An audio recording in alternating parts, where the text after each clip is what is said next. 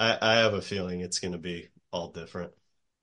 Yeah, especially after Plumber huddled up yeah, in his, yeah, that's, his little I mean, hobbit the, hole uh... for eighty-four hours. But... Dude, it was like working a full-time job. like, you know, Matt, Matt. It was all like...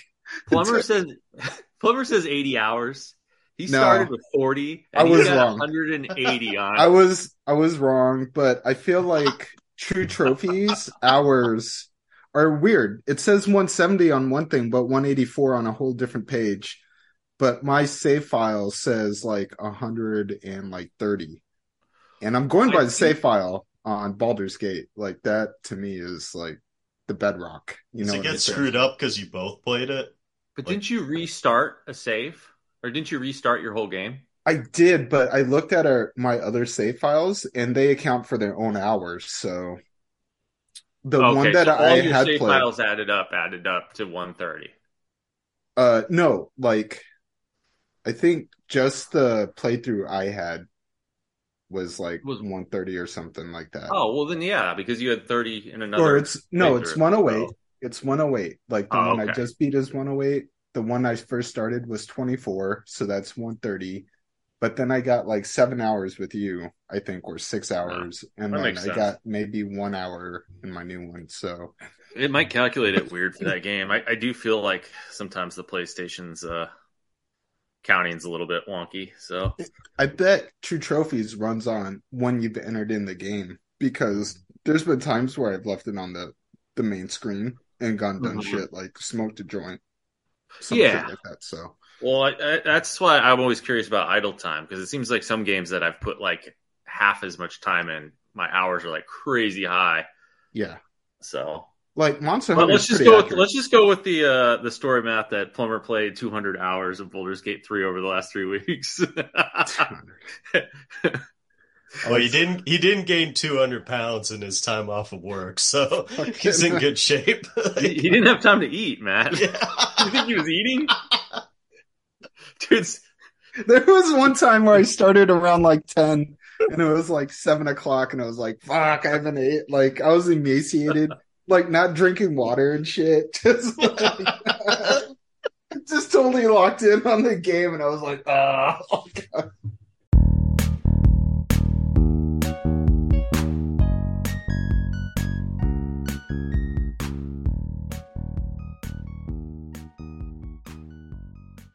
Hello, guys, gals, and non-binary pals. Welcome to Couch Co-op, a video game podcast. It's basically a book club, only for video game nerds. Uh, my name's Matt. I'm joined by Jack and Dave, and today is our Game of the Year edition. These focuses on titles we specifically chose as our own personal games of the year, so it may differ slightly from some of the more traditional reward award shows throughout the year. But uh, we look forward to this one every year, and it's a, it's a big deal. But before we dive into the topic at hand, we like to go around the room and discuss what we've currently been playing. I imagine maybe some titles that will appear on said lists will be, even be mentioned here. But uh, Jack, why don't we start with you? You're always kind of the wild card when it comes to these. So what have you been up to lately? I wanted Dave to go first because I'm going to, like, he's actually played something that normal people play as opposed to me. I'm just going to rattle off a bunch of shit that once our listeners hear, they're not going to tune in for the rest of the podcast. So uh, Dave, before yeah, yeah. I get, before I get down my like wonky ass list, let's hear about, let's hear about Baldur's Gate three.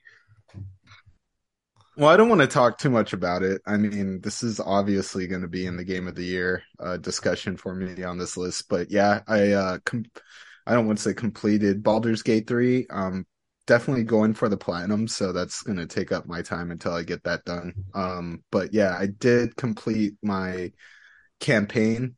Like, I save scum my way through it, which I think is... I, I feel like I could spend a whole episode or even two talking about this game, so I'll cut it short. But yeah, it was it's a great game. I'd love to talk about it. Um, and then I've also been playing Monster Hunter World, and... And Damn it. I just want to mention like how much this is blowing up right now. Um, like it's starting to hit the kind of numbers that like a new game comes out with. Uh, I mean, not a direct release, but definitely like two or three months after its release. And uh, Osmond Gold, who is like this huge streamer, has been playing it. So this has just been like blowing up again. Monster Hunter, I think Wilds is going to be freaking ginormous. I'm like predicting that it's going to be like hitting extremely hard. So um, I'm kind of excited about that. So those are definitely the two games I've been playing. I do love the fact that Dave has set himself up to where, in theory, he could pick Monster Hunter World as his number one every single year we do this podcast. So we, we actually talked about that before before you jumped on, Matt. That was that was an actual dialogue. I have not executed that maneuver yet, so I'm not I'm not trying to get myself like kicked out of this. You know, not quite.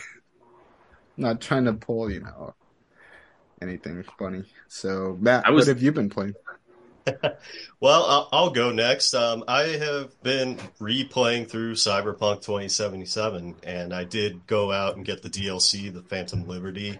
Um, I believe I'm on record as saying maybe off air, but I, I will go ahead and say it for this upcoming year. Um, because there aren't too many titles that excite me, um, I, I'm kind of all in on playing through some D L C this year, which is something that is a huge break from my normal philosophy because I'm bitter and old and don't like the idea of paying for something twice. But um, there's just so many D L C on the horizon and or already out for amazing games we've played through recently. Uh, this being one of them. You know, Dave and I, one of our, I believe it was our fourth podcast of, we're on episode ninety-nine now. Um, we detailed our experience with playing through it, and granted that was when it first released and we were playing the P S four edition, and uh, you know, we skewered this title, but now playing it now in, you know, twenty twenty-three going in twenty twenty-four, um, now that it's been refined and everything, is quite a different experience, I'll say. And the D L C uh, is fantastic. I mean, it it clearly has been highly acclaimed by various critics, and it, it shows. I mean, I, it had to have clearly had some backing, because if they had Idris Elba attached to it, um, you know, there's some money thrown at it, but um, it, it's quite good. And um, I know, Dave, you'll, you'll probably never play through the campaign again, but um, if that, if that D L C ever goes on sale, it may be worth your time to check it out, just so you can experience the game as it was intended to be released versus what we slogged through all those years ago, because it was multiple years ago. Has has C D Projekt Red done enough to um, redeem themselves in your eyes, or is there is there still the the, the stain? Um, you know, more on that to come, but there there's I'm have such mixed feelings playing through this title. There certainly is that sense of, you know, wanting to acknowledge that I think it's amazing that they took the time and actually revisited things and did it right. But then when I also go back and I listen to that podcast that Dave and I did back, you know, when we first started back in twenty twenty or whatever, um, you know, that was uh, so much of what pissed me off about that whole experience was the fact that they released a game that wasn't ready and shouldn't have existed on the format Dave and I were playing it on. So, you know, there are some areas where they've de- I've definitely lost some faith with them. Um, but overall, their games, when they, when they create and finalize a title, um, you know, I, I have nothing but praise for them, because this year we played through, I played through this again, and I played through The Witcher three. So I have pretty good idea of what they put out when they're at, they're at their peak, and it, it's top-notch stuff. So, um, you know, it, it's just a difficult conversation, and we'll I'll add to it a bit later here, but but yeah, that's that's definitely one where I haven't fully made up my mind just yet, Jack. Cyberpunk Online, like, where is it? That was one of the aspects. They cut so much, you know, from it, and you know, so much that they said that would be done. And now, like, look, four years later, it's at a point where um it's like playable and enjoyable. I don't know. That... Meanwhile, fifteen minutes into this pod, I'm already two out of five on my Dave bingo list. I got Monster Hunter, and I've got shitting on Cyberpunk. All I'll say is that um, I, I need to look into it more, but one thing that has been interesting is I've been seeing a lot more articles and postings from rather reputable sources talking about that, and Um, it does seem that we're in the era now where you see, like, Grand Theft Auto six obviously had the big leaks. and things like that. Um, there's seemingly major leaks with almost every huge triple A title that's highly anticipated. And because they didn't really have as much with that, it's my understanding is that there was a lot of stuff that was kind of just thrown out there as ideas that C D Projekt Red didn't do a good enough job of saying that's not there, that like the subreddits and things like that just took off and were like, oh, this is going to be included and this is going to be so cool. And, and don't get me wrong, they definitely misled the public with certain things, like some of the videos of the action where it showcased a lot of abilities that didn't exist in the game when it was released and so on and so forth.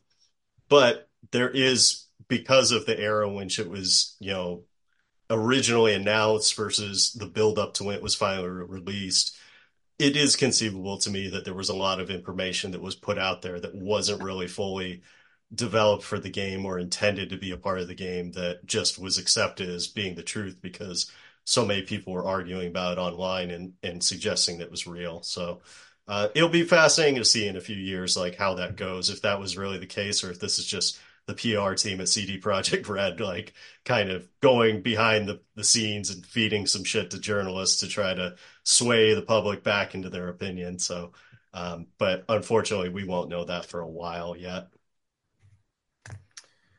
Well, um, before I jump into my hodgepodge of new games I've been playing, I've got some I love my family moments that I wanted to share with you too. I got I got Nicole into this game Threes on the phone. You basically just like combine these numbers, and you know you know Nicole's not a gamer. I, Josh, you know I, it, it would be so great if it, if she was, but it's not. Candy Crush is a game, Jack. Just well, and this leads me to Candy Crush because like. ten minutes after I introduced her to this game Threes, she's just knocking my high scores like nothing. At one point, she just kind of looks at me and smirks, and she's like, I thought you were good at puzzle games. And just, I loved her so much in that moment. It just, it made me so happy. Um, then I've been waiting years to introduce my kids to Laser League. You know, uh, we, we talk about this game in the past on this pod, this Super Smash Brothers meets Tron. That is no longer available online. Um, so I'm explaining this to my oldest Kennedy. And and after about an hour after I introduced her, I'm kind of like nervously like hoping she's into it. And she looks over and she's like, this game is awesome. It doesn't make any sense that nobody's playing this. And I was like, yeah. Which it only got better because the next day Dave came over and we were playing twos against each other. It was, it was me and Quinn versus Kennedy and Dave. And Quinn just let out this, hi-ya! And she used her smash ability to nail Dave into a laser. And it ended the match and got us the win. It was it was awesome. Family. I just I, I just had to share those I love my family moments before uh, getting on to more boring games that you've never heard of. Um, it was it was funny hearing, like, hi-ya as a shield hit. And I was like, ah. Just this little six-year-old. Hi-ya! Good stuff. Good stuff. Um, I played a bunch of games. Uh, you guys played one game. I played like ten. I won't talk about all of them. I played uh, two, Bamble. Jack. Monster Hunter World is a game, bro. That doesn't count anymore. I told you, that's just part of the bingo card. Uh, I played That's Bamble. Like brushing your teeth at this point for Dave. Like... yeah, seriously. Vemba uh, is basically like a heavy narrative tale. It takes less than two hours to complete, but it might be the best game I played in the last month um, since we last met on this pod. It's basically, it's about this Indian family who has immigrated uh, to Canada. And I don't know what it is about this game. The, I mean, just everything just fits seamlessly into the narrative. The music is awesome. Art direction, beautiful. But really, it's the writing that kicks ass. Um, less than two hours, and this thing had me tearing up on three separate occasions. Um, it is really good. I have a tough time recommending it for anybody who's got to pay full price for a two-hour video game, but you can get it free on Game Pass. Um, I got to talk about Bramble, because the first hour or so of Bramble, I just thought it was like a little Nightmares-esque uh, game, but with shitty camera direction that constantly got me killed. And I continued to die because of said shitty camera art uh, direction. But everything else about that game started to like kind of come together. It's fucking amazing game direction. just juxtaposing these beautiful, like, calm moments with these honestly, like, really scary and creepy-ass gameplay. Uh, Bramble is really cool and might have my soundtrack of the year. Uh, that one takes about six hours. These are really short games. Uh, I just got to mention God of War Ragnarok Valhalla, something that you guys do know about, and you guys should check it out because it's free. This is um, the uh, Ragnarok uh, roguelite that Santa Monica put out. And Matt, you've kind of backed off like your ten out of ten review uh, that you that you gave for Ragnarok. I get it. There's a lot of like bloat in that game. A lot of it's it's a messy game. But this reminded me why it was my number two game of the year last year, because the combat is just so damn satisfying. I played this right after I tried to check out Final Fantasy sixteen and was just like, there's nothing wrong with Final Fantasy sixteen. But then you play Ragnarok and it's like, oh, yeah, this is why I don't want to play Final Fantasy sixteen. Um, and there's actually a fair amount of like cool little narrative uh, added on as well. You guys really need to check this out. And you know what? I've played like four other games, but I'm going to stop there in the interest of not chasing away the rest of our listeners. So thanks all. Good stuff. And, and yeah, thank you for that uh, recommendation, Jack. That's definitely on my list of next D L C that I intend to tackle here very shortly. So I'm glad to hear that it gets a seal of approval from you, uh, seeing as how you uh, are definitely the expert in that genre of, of all three of us, uh, the roguelite that is in particular. But um, it's game of the year time, boys. So, you know, we play a lot of video games throughout the year, and we finally get a chance to kind of sit back and do what Jack adores, which is aggregate our decisions and our ultimate uh, ratings for the titles. So, you know what? Let's just start us off. Uh, Dave, you want to kick us off? What was your number five game of the year for twenty twenty-three? Um.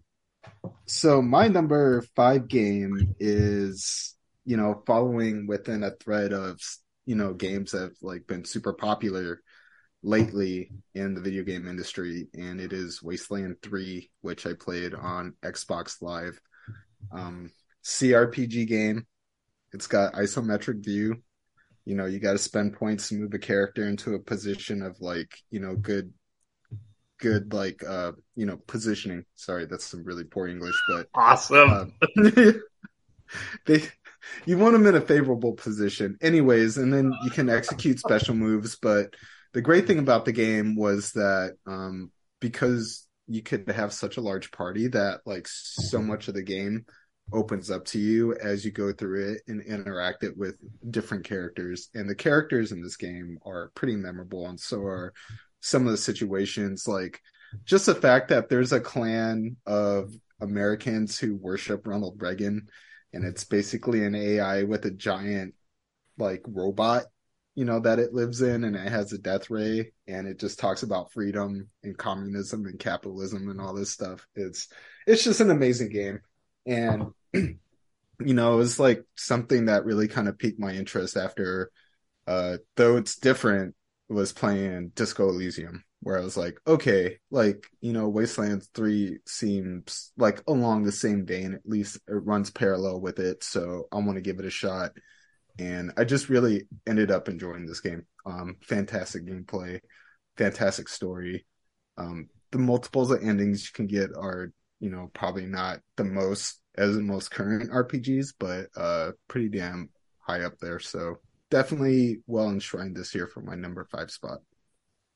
Yeah, based on your recommendation, I actually picked up that title from my brother. So um, I'm curious to see what he thinks. And I actually intend to play through it too at some point myself. Uh, Jack, do we have a rating for Dave for Wasteland three? Or uh, did did we do ratings back when we he covered this one? You know, I can't remember what he gave. I think it was like an eight point five, but I, I can't I can't put that into stone. I'd have to go back. Wasteland three is multiplayer. I just got, you know, I gotta say it. That's true. I think, but it would be on a different console, so I don't know if it's a cross-platform. But uh, always trying to deflect. Nope, can't do it. He's got, got like some... a list of excuses yeah, already. No, this for, that's number for every perfect. Possible game. Divorced. Yeah, that's the only way that's happening. No, cry, not cross-platform. I just know. All right. Well, moving on from that, Jack. Jack, what was your number five for twenty twenty-three? Um, I've got a legitimate four-way tie, but uh, I'll save three of them for our honorable mentions later. I chose uh, Patrick's Parabox to be the one I shine the spotlight on today because more than just that game, this whole year for me was just a reignition of everything I love about puzzle games. Um, Talos Principle two, Humanity, Escape Academy. I mean, not quite on the level of those, but Cocoon and Lock were both really good. That's six, like, really damn good puzzle games. And more so even than that, like, so many of my favorite games that weren't puzzle games had the had the mechanics in there. Um, we'll talk more about that later.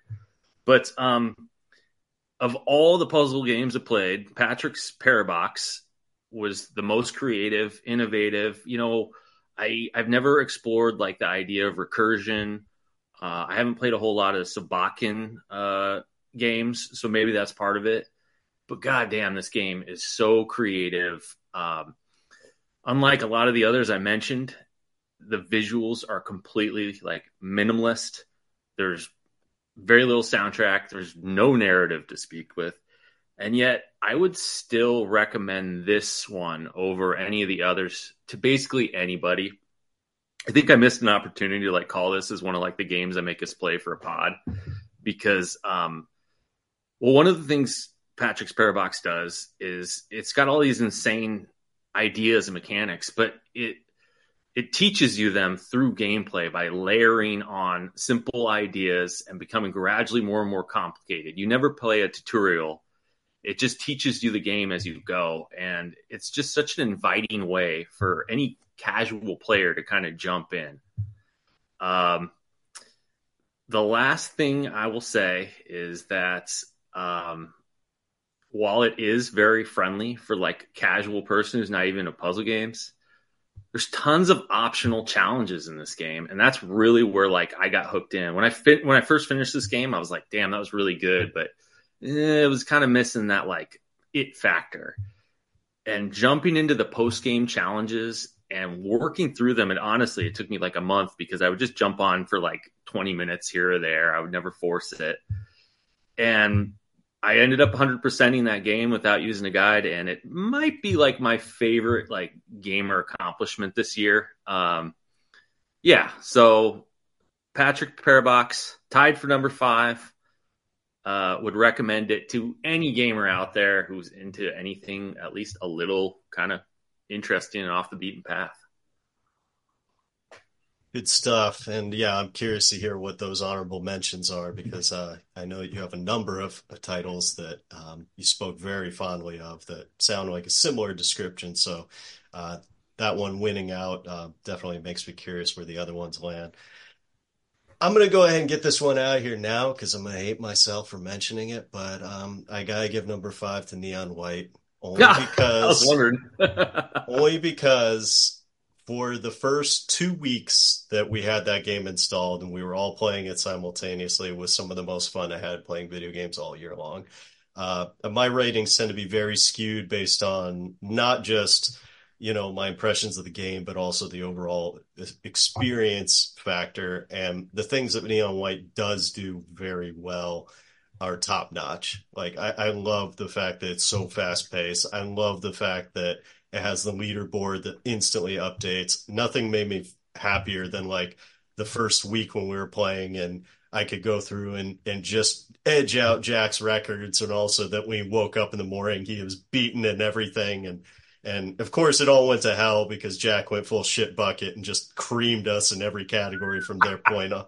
But I, I can't knock him because he, he loved the game. And, you know, part of that whole experience beyond just playing the game, too, is the fact that this game forced me to spend a lot of time doing research. Like, I spent a lot of time watching replays of champions going through missions and doing all that to try to figure out the best routes, try to figure it out. And that actually got me kind of hooked for a while. Um, you know, it definitely fizzled out on me. I, I crap all over the plot and all that. And, and part of the reason I do is mainly because it just didn't need to be there, really. Like, if anything, honestly, I think this would be a better title if they just carved a lot of that out and just made it the, the top fast breakneck pace of going through all the different missions. But I, I digress. The biggest thing is, like, the fact that, like, there was a solid three-week period where I was glued to this game and very dedicated to trying to get good at it. And when I reached the point where I realized I wasn't, that's when I kind of punted on it and got really sour and bitter about it. But um, like I said, I, I it's only fifty-two weeks in the year, and if two and a half to three weeks of that were spent like really solidly enjoying the title, it's definitely deserving of being in my top five. Doesn't go up beyond that eight point five rating, though, Jack. Don't fucking dare budge that. Well, and it's still you know, on the notorious shit list of the year, too. it, this is perfect because my number four is Neon White. And, you know, so much I do share with him, but, like, some of the small stuff for me was, like, having to do research and seeing how someone ran the shortcuts helped me to figure out shortcuts later on without help. You know, where it was like, it really became something that's like, hey, I know what I'm looking for. And when you discover that in that game, and this is what I like about the design, is that when you discover that, you know what to look for next. You know, there was a level where I was pretty proud of myself where I was like, okay, I know this is going to launch me off at this angle. There must be a reason it's there, because so far all these shortcuts, there's like a reason why there's something really weird. And it shoots you, and then it's like, if you hit the right paddles, like, it skips over like a very large amount part of the first levels or beginning stage of that first level. And it's just, it's such a good feeling. You know, it's so rewarding when you do come across that. But, you know, one of the other aspects for me is that it's like an accuracy freaks kind of game where, you know, the better your accuracy, and even though it's quite assisted, you know, it's still something you have to be mindful of. You know, it's not going to auto target for you. So uh, that was just such another great aspect. The fact that it lets you restart so quickly when you discover it, which it took Matt and I forever to figure out that I believe it was just hitting the touchpad, like restarts the level, you know? So um, no, this game definitely, uh, I felt like, um, I knew it was going to make my top ten, but, you know, as I played more and more games after it, I started to appreciate what Neon White was, um, and its strengths, and it's got weaknesses, its storytelling, you know, and a lot of its character base is pretty, like, ho-hum. Um, I kind of feel like this could be, like, if it had good writing and a slightly better, like, artistic presentation, like, this could be a Hades level type game, you know, if it had the writing that Hades had, because that mechanic I feel like was super strong and probably one of the big reasons why it got so much accolades within the gaming industry. Uh, but yeah, Neon White was a really strong four for me. Yeah, I agree with everything you guys just said. I'm super stoked that it's going to end up on all three of our lists. Um, Just the fact that you guys embraced it, you know, I mean, you, there's always kind of a certain nervousness when you uh, when you select something for your game of the year. Obviously, you want people to people to get into it, but more so than than um, one of my favorite moments, Jack, and was like getting getting better scores than you, but not saying anything, you know, and just like having to make you like have to wait for the load screens, you know, to hit, you know, that's another so thing much, that made it was, slightly was just so not. much more rewarding. I'd come to Matt and I'd be like, he, he, he, I knocked Jack off the top on this one. It's going to be rough for him to get. and he's, and it's going to take a while. And then, you know, I would like wait a couple of days before I keep checking on it. And eventually like I would get knocked off and, the amount of times that I would turn to Lily on the couch and be like, Jack needs to go play with his fucking kids. like... well, um, toward, when I really reached like shit bucket status towards the end, I gotta admit, there was times when I would spend, because the loading screens, once you do like three or four, you have to wait. And there were times when I would spend like six or seven minutes just going through all the loading screens, like hunting, hunting for that potential that potential sneak attack you guys would hit me with. Um, yeah, I mean, it definitely reached a certain point where I just got more into the game than you guys did. This is definitely a, a, a me title. I knew that going in. Um, but like I said, that, that's why I was so nervous about it. Um, and the fact that you guys got into it, the fact that it added that extra element of of competition between the three of us was super exciting. We did a whole pod on it, and uh, I'll talk about a little. I have like one more thought. I'll I'll leave for my uh, for when it comes up in my list. But um, yeah, I just think that's super cool that uh, this game has ended up on all of our lists. Yeah, great choice overall, Jack. The one thing I'll add to it before we move on to Dave's number four here is uh, I, I did enjoy the fact that this um, really encapsulated um, kind of the skills we all bring as gamers as well. Like the fact that it has the shooting element where Dave is so much better than both of us, you know, at it. But then there's also like a puzzle component with figuring out the routes, which you dominate. And then for me, I'm just kind of that jackass master of none when it comes to gaming. So just kind of, it, it really lent itself to us all kind of utilizing things we're good at in gaming and also having the competition aspect where we're kind of bringing those and, and to the forefront. Like I said, for that first week, it was probably the best fun, most fun I had playing a game all year. So that's large reason it makes my list. Uh, Dave, you you just did your number four, so uh, I will go with my number four. Um, kind of going with the numerical theme here for my next few selections, but I'm giving it to Resident Evil four. Um, this was, again, going back to fun factor, if you use that in your ratings, which a lot of the old video game magazines that I used to subscribe to did, um, this one was off the charts for me. From open to close, this game was just pure nonstop fun. Like, this embodies to me just like a crazy, zany eighties action flick in video game form. And I loved every moment of it. Um, fantastic title. Um, the fact that it's a remake to boot, um, and it was still just as good as I remember the original being, uh, based on my experience watching my friends play through that one.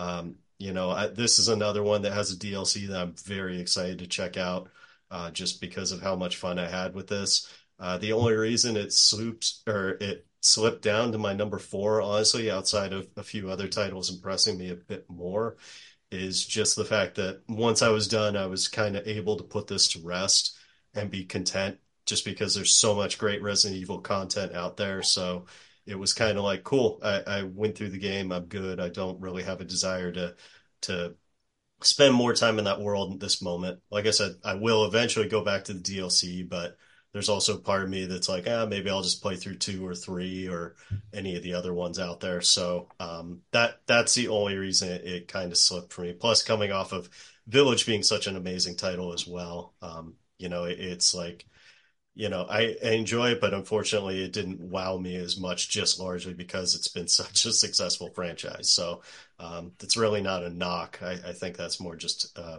a mark of how successful Capcom has been of reintroducing this series to the newer generation of consoles. Most fun I've had uh, in a pod all year, I think. Um, yeah, like like you said, the, the, the operative word is fun for this one, and being able to experience that with all th- three of you, or three of us, as we went through was, was really damn cool. And uh, I know I mentioned this in the pod. I made a big deal out of it. I think both me and Matt did, but this is the most fun I've ever had dying in a video game. And um, I don't know. I just think there's something cool about that. The fact is, when there's so many games when you die and you're frustrated, you're angry. And this, that was never the case. It was always me gleefully giggling as I watched a, one of a hundred ways that my head would get chewed off or beaten or blasted. And yeah, uh, glad uh, glad this ended up on your top five, Matt. Great, great game. All right, Jack, you're up. Number four. Uh, my number four is Honey, I Shrunk the Kids. Uh, oh, never mind. It's called Grounded. Grounded. I'm looking at my boy David over there, who um, basically we played the gamified version of Honey, I Shrunk the Kids. Uh, him and our buddy Tool Geek. Uh, Grounded is a survival crafting game, but it's just a really damn good version of that. And I don't see a whole lot of people talking about it. It's not like one of these games like Valheim or, or even like, like Ark or Conan that um, just you see everywhere on the internet. And I don't quite understand why that is. Um, maybe one of the reasons is that it's not as grindy as those games, which is one of the reasons I like it, but maybe doesn't lead to as much uh, replayability for, for some. Um, but basically, um, ever since I was a kid, like playing Sim Ant, I've always had this like fascination and love of being small and like this big world around you. And I think Grounded, the development team, they captured that better than any other game I've played. Um, this world is so damn meticulous and beautiful. I mean, the sandbox, the the pond, the fire pit. The, I mean, I could go on and on. Each like little area that would be just in a normal backyard is just vibrant. And and it's like almost its own unique biome. Like you got to deal with temperature issues in some, or, you know, everything has its own little challenge. The oak tree has, you know, these spiders that are legitimately scary, waiting to kill your ass. Um, combat's surprisingly good. Um, and I like that, like this world, like when we jumped in, it's like this enigma, like we didn't know anything about it. We're just in this small little area. We have no idea like how, how big it is, the amount of crazy verticality that actually ends up coming into play as you go. And slowly over the course of like, I don't know, seventy-five to one hundred plus hours, I'm not sure, we just like mastered this backyard. It became our domain. And we went from, we went from prey to predators. And next thing you know, you know, with Ryan's, you know, um, with, with Ryan's like interesting way of looking at things and solving problems, and Dave fucking just bringing just all sorts of grind to the table, and me just jumping in and whacking things with a stick. Um, we ended up just dominating this game. And um, I don't know, had a really cool narrative. Uh, I'm surprised Dave hasn't chipped in yet, uh, but but Grounded is Grounded is badass. Uh, no, no, I, I totally agree with you. It's on my list, so I'm reserving my like ah. side of things for when that pops up. But yeah, awesome. Glad so to hear it. I guess we're up to number three now. Is that correct? Yeah. Uh, my number three is Armored Core six Fires of Rubicon.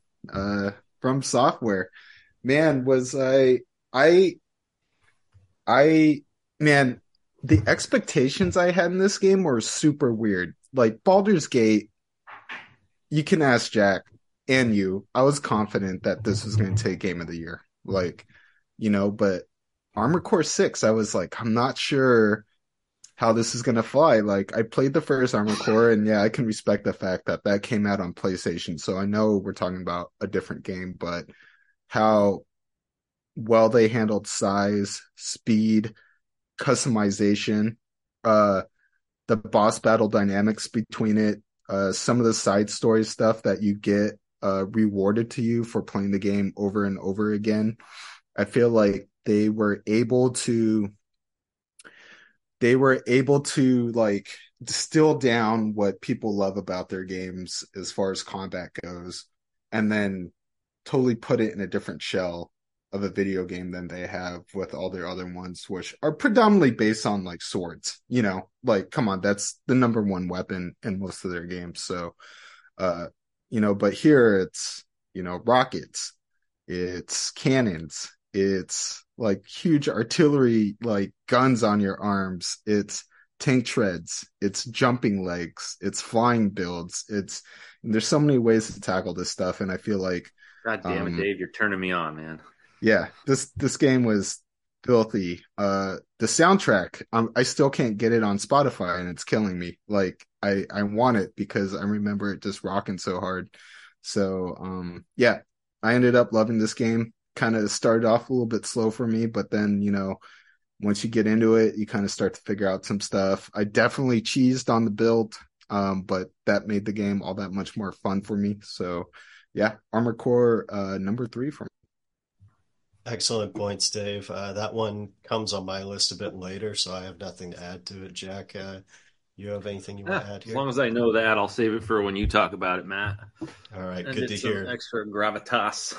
So, yeah, we'll put a pin in that one, Dave, but I'm glad it made your list because uh, that was my pick for the game we all for I force all of you to play. So, and like Jack mentioned with his, with Neon White, um, you know, there is always that bit of anxiety that you hope that everyone enjoys it because you're being forced to play through the title. So, uh, oh, I'm, I know well, well about that. So I, I'm really stoked to hear that uh, we have high praise for that one. And, and yeah, Dave, you and I, I know we've talked at length about um, our thoughts of that game before it was released. So glad it lived up to the hype on some level. Uh, my number three, um, I'm going to continue, like I said, with the numerical theme for these next elections. Uh, no, this is going to Dark Souls three.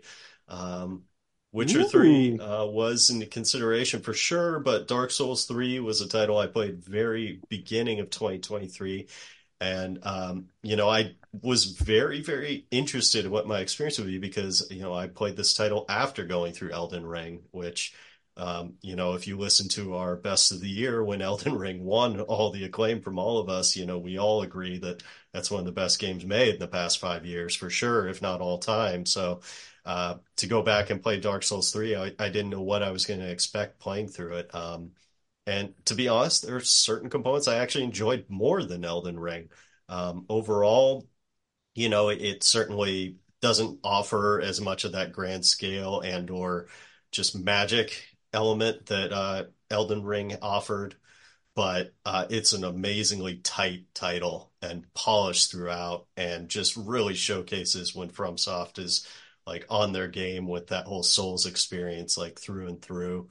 Uh, it had two amazing D L Cs attached, the edition I played through. Uh, one of them is a bit of a slog to get started on, but ends on a super strong note, and the other one's one of the best D L Cs I've ever played in my life. So, um, You know, it, it was an amazing game. And like I said, still holds up even um, after playing through Elden Ring, and highly recommend it to anybody who hasn't given it a go uh, for that reason.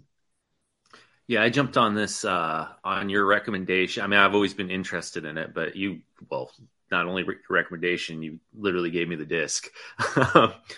and uh, I kind of had a tough time in the first like third of this game. Going from like Elden Ring, where it's just so wide open and there's so many different, you know, paths you can go. Um, you know, I played Bloodborne and uh, Sekiro, but uh, this was my first actual Dark Souls game. And man, that swamp, swamp was rough. Some of the earlier bosses just seemed super gimmicky. And then like, as it kind of, for me, it just really picked up steam on the second half of the game. That whole area in the end, I thought was just like so meticulously crafted. It was it was perfect. And um, really, I mean, when you hear about FromSoft level design, that's what I think of now. There's nothing in Elden Ring or Sekiro that compares to that last like five to ten hour stretch of the game. I mean, how depending on how good you are, I guess five to ten hours. For me, probably a little longer than others. Um, and then, yeah, Matt, like you mentioned, um, the D L Cs, while I really despised um, everything except for the final boss of one of the D L Cs, um, Ring City D L C was, like you said, definitely my top three D L Cs ever. And like kind of changed the way I thought about the whole game, because up until that point, I was like, yeah, this, this game was really good. It, it really finished strong. But having that extra like five to ten hours, whatever it was, at the end of um, at the end of that game, and tied for my favorite boss of all time, uh, Gale the Slave Knight. Uh, God damn, what an amazing battle! I mean, we talked more about it at length during our pod, but just any time, I, I just it, it, it was just like one of those things where I didn't care how many times I died to him because it was so much fun to just go through the motions of learning his patterns. It just felt so good. And uh, yeah, I, I, uh, this will not end up on my top five. It, it, it did sneak into my top ten this year, though. Uh, the level design on the game is something that's still like gamers talk about. It's it's a testament to like how well they design games where they implement shortcuts, and you know sometimes that ties into the story. Um, I recall. Uh, just having a grand time playing it through with Ryan, and you know that that game really opened the door for me. Um, it really gave me a lot of confidence going into Monster Hunter. It gave me a lot of confidence going into Elden Ring, because I know that they were all iframe mechanics, and Dark Souls three was my first experience with that. So, in order for me to have like kind of, I think, been willing to play some of the better games of my like the last five years for me. um, I had to have played Dark Souls three. So, well said. Well said. Uh, Jack, you have a number three for us. Number three is Neon White. Uh, I just saved one little nugget, and that is the fact I was thinking about this game. And, you know, one of my favorite things in gaming is, is getting into that flow state where you're just like ultra concentrated. And this game was what delivered it this year, like more than anything else. Um, but it checks more than just that box. I mean, we already covered the camaraderie, the competition that I loved about playing. Um, but Dave, you touched upon the puzzle aspect of this game, something I brought up when I was talking about Parabox earlier. And I went back like through my, like all my nerdy little lists of uh, favorite games over the last several years. And I only found two games that checked like the, the flow state and the puzzle aspect. And that was, uh, those were Celeste and uh, Catherine, which happened to be, you know, two of my all time favorite games. And I'm not going to say Neon White ends up on the same pedestal as those two, but just to be kind of like talked about in the same uh, sentence is about as high of praise as I can give, give a game for kind of like capturing those uh, particular um, things that I love about gaming. Yeah, I, I'm not going to lie. I don't think I have clenched more than I did going through uh, Violet's uh, Speed Rush levels. Um, some of those are absolutely brutal, and you feel like such a badass when you get through them. But man, they it takes a lot to get through a few of those. And I can only imagine the folks who ascend to the level where they're doing the uh, full hell runs or whatever they're called. Oh my God. That, I, I tried to like do that, and that's just another level of gamer that, that I'm, I'm not even really sad that I can't be that. Cause I watched, I watched it and it was nuts. You know, just some of the stuff that they see, yeah. You know, some of the well, shortcuts. We watched some like world breaking runs, uh, yeah. record breaking runs, I should say. So uh, those were definitely like next level type shit. Um, yeah. Good stuff. Uh, yeah, excellent title. Um, despite all the things I love to crap on you about, Jack, still not getting above an eight point five rating for me. We'll, prob- we'll probably wither as the years go on, and you make me play other crap indie titles. So um, yeah, just wait till next year. I got I got some. Uh... Well, speaking of crap indie titles, now that we've gone through our five through three selections, let's get into some honorable mentions before we do our final two, gentlemen. So, Dave, you have any honorable mentions that didn't quite crack the top five for you this year in twenty twenty-three? Yeah, I would like to uh, bring up a little indie game called Dredge. Um, you know, like I kind of thought hard about this and about where it'd fall on my list. It landed around seven. Uh, actually, it landed at seven. And I felt like this is a really great game. Um, I felt like it was a change of pace from what I had been playing. I believe I just played Final Fantasy sixteen before playing Dredge. And It's a it's a chill game. It's mostly like a fishing mechanic, but you go around and explore. Um, I feel like the artwork is awesome in it. I'm a huge fan of like Lovecraftian horror, and that is strewn all about through that game. So it was something that I was really intrigued to keep progressing through because um, I was like, okay, cool. What's the next scary thing they're going to come out with?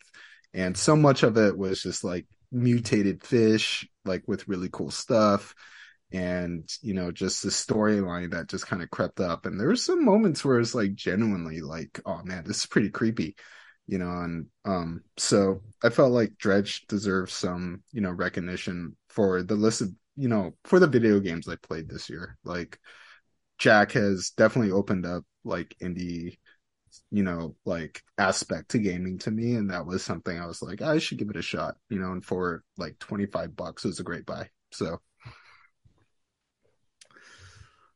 good deal. Uh, well, I mentioned um I had Dark Souls three at my number ten. To put it in perspective, I played fifty-five games this year.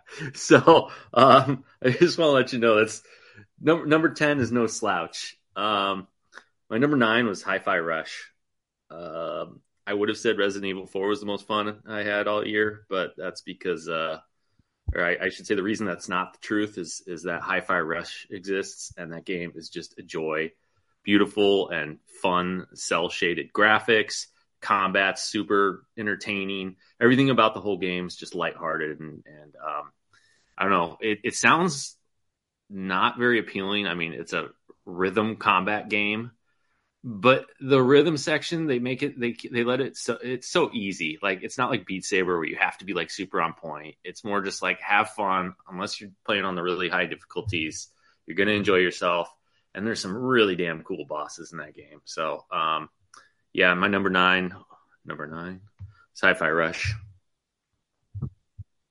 So let's stick with the indie one here. You know, this, many people would say, like, you know, that this is a travesty, but I, I did play through Hollow Knight this year, and I did very, very much enjoy it. And I believe the aggregator could show that my rating shows as much. Um, I don't know, believe he has it pulled up, but I, I'm fairly certain I ranked it very highly because I did very much enjoy that game. I did play another title that's very, very similar and arguably slightly worse, but as folks, fans of this podcast know, I do have my Rocky four theory where it states that even though Rocky, the original, is one of the greatest movies ever made and won awards and, you know, obviously rocketed Stallone to all his fame and fortune, Rocky four is just so much damn more enjoyable to watch, especially if you're just alone on the couch and you got nothing going on. You just flip it on. You can burn through ten, fifteen minutes. Like, you're almost obligated to sit through it because it's just so easy to lose yourself into versus the more dramatic, slower paced. So with that being said, there was a title called Tales of Iron that is such a ripoff of Hollow Knight almost in every capacity, but I just enjoyed myself because it gives you a little more of the bells and whistles. You get a little more abilities early on. You get armor to equip.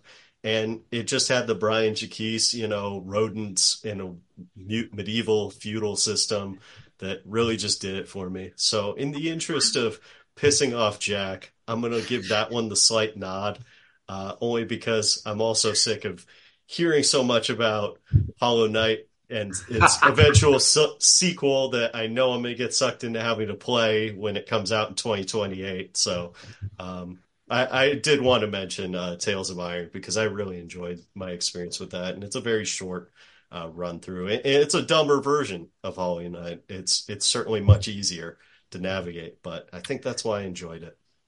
I'm pouring myself a scotch right now so I can just fight off the urge to start spewing obscenities at you. Uh, look, no, I never played Tales of Iron, and I get nostalgia can be a big thing. And if I had, you know, spent my childhood reading a bunch of books about, you know, a, a, a vermin-infested world, I would probably want to play a video game in that uh, same same uh, space. So uh, just let's just move on because this is just. Like, my skin, my skin's crawling right now. uh, my next memorable is Spider-Man two.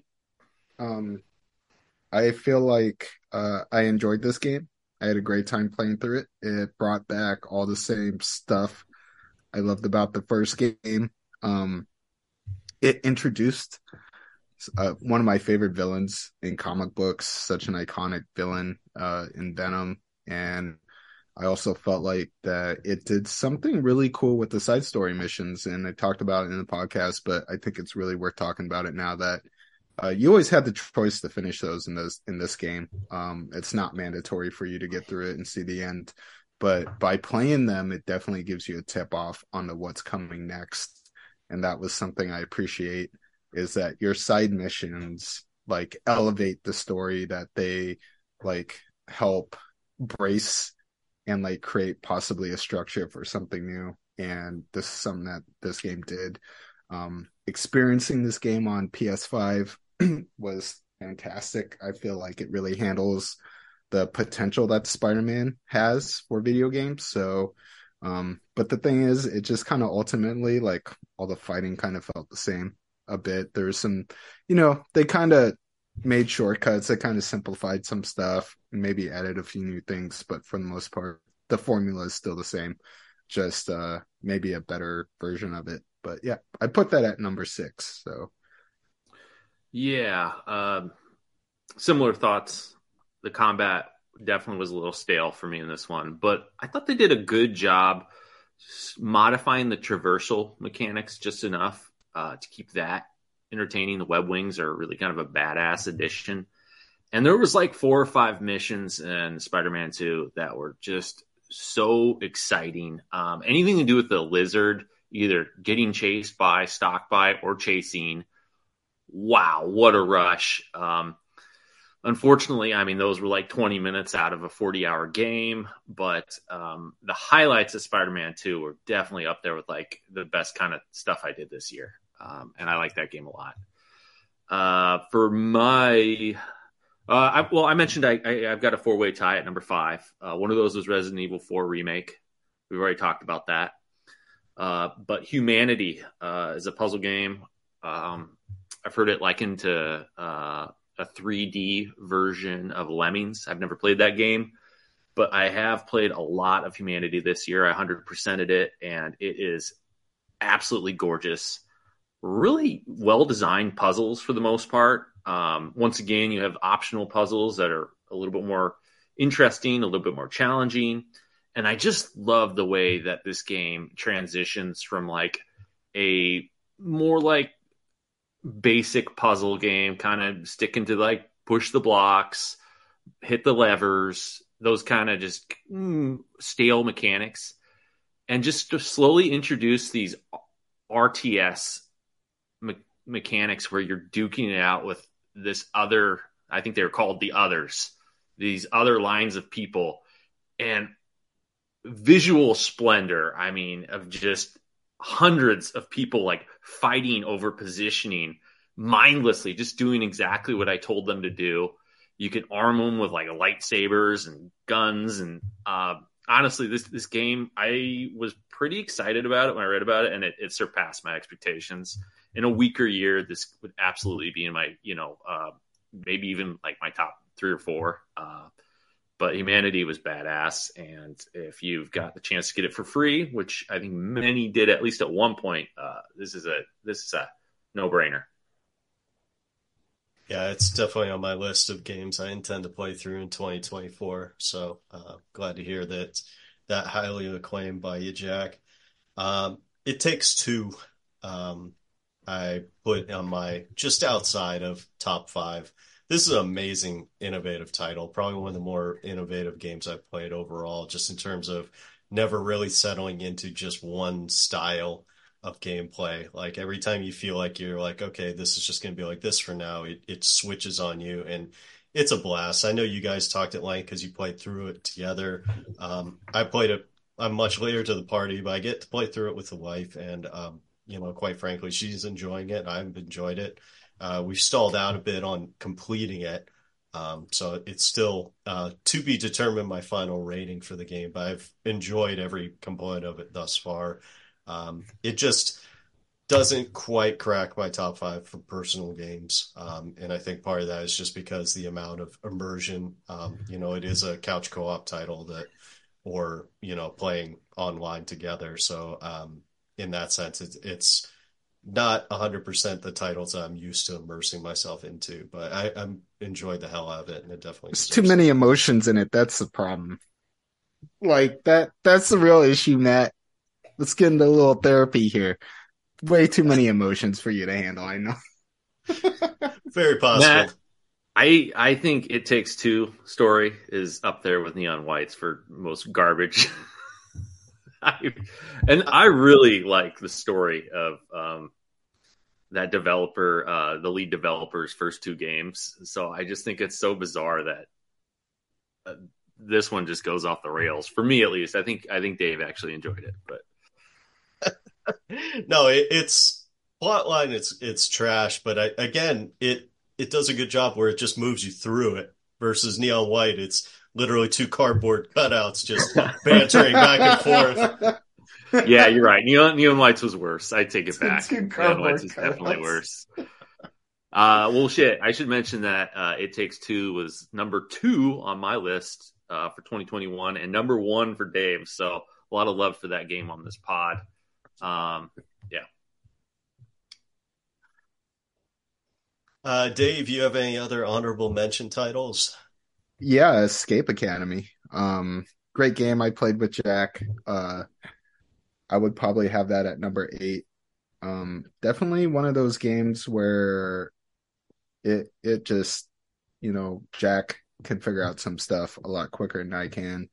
And there's some things I can see a lot faster in Jack. And I think it just complements, like, two people, you know, that can, like, work in that manner. I think we just got lucky that that's how, like, it kind of works for us. But, yeah, that game was immense fun. Uh, it's something I played couch co-op with Jack. So we've always been in the same room, been always been able to, like, speak with each other and kind of be like, okay, what are we missing? Or, hey, this is how this works, you know? So uh, we just recently played an expansion for it, and we just got our asses whooped by it. um, I don't know, somewhere, like, in there, they decided that, like, the hard stuff was actually medium. So it definitely, I don't want to feel like it was a let on, but yeah, we definitely got you the one two punch shot. There was, there was yeah. a few factors at work on that one. I mean, we were a little bit inebriated, but yeah. Um, it was late. It was pretty late. They pitted us against each other, which which threw us through a loop. Yeah. Uh, yeah, Escape Academy was my number twelve game of the year. But I got to say, if I put more emphasis on, like, uh, quality over quantity, it would be a lot higher. I just, we probably got maybe, like, four to six hours out of this one. And um, I honestly think pound for pound, this might be the most fun I had all year.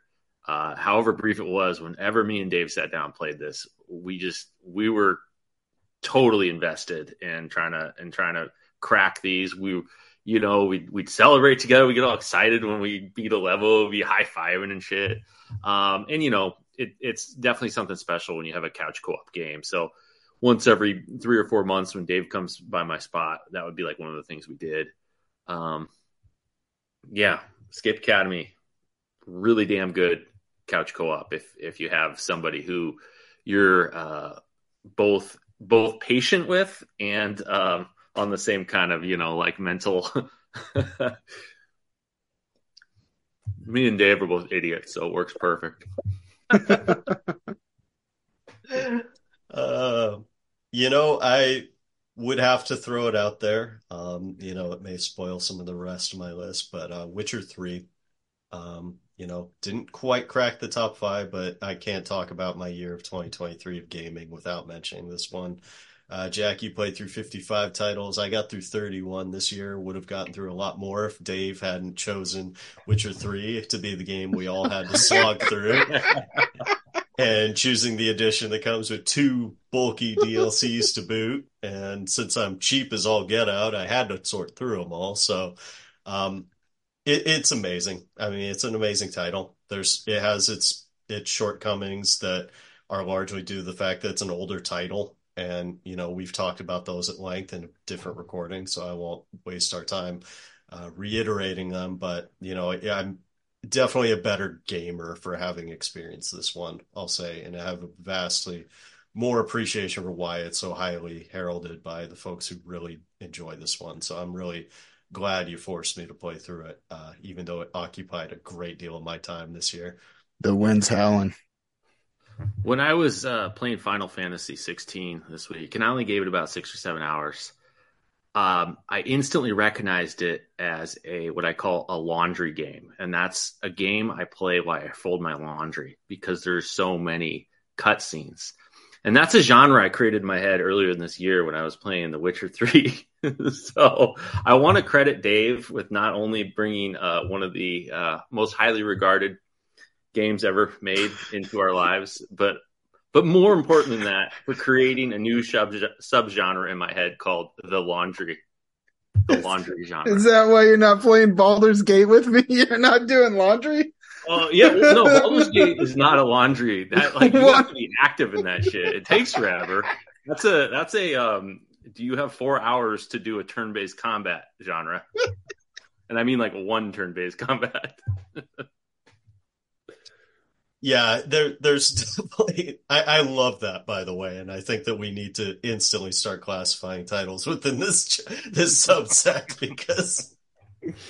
Because definitely when I think back in my experience with some of the Mass Effect games, that's kind of in the same vein. But um, but what I will say is what one thing C D Projekt Red is very good about is you do have the ability to speed through a lot of those dialogue sessions, which was largely how I managed to get through a lot of that D L C. I know that they spend a ton of money on the, you know, voice actors and mocap and all that to for, have this amazing presentation, but sometimes I don't got time for that, man. I, I got shit to do. I got bills to pay. I can't be sitting here folding laundry for hours on end, watching Geralt pontificate about, you know, why this wine is better because it was made by elves in this mountain and what have you. But um, no, it, it, like I said, it they definitely, like, the strong point of The Witcher is certainly, you know, getting you to buy into that world, and they do an amazing job with that. Um, you know, even for oh. me, who's not a huge fan of that medieval type setting,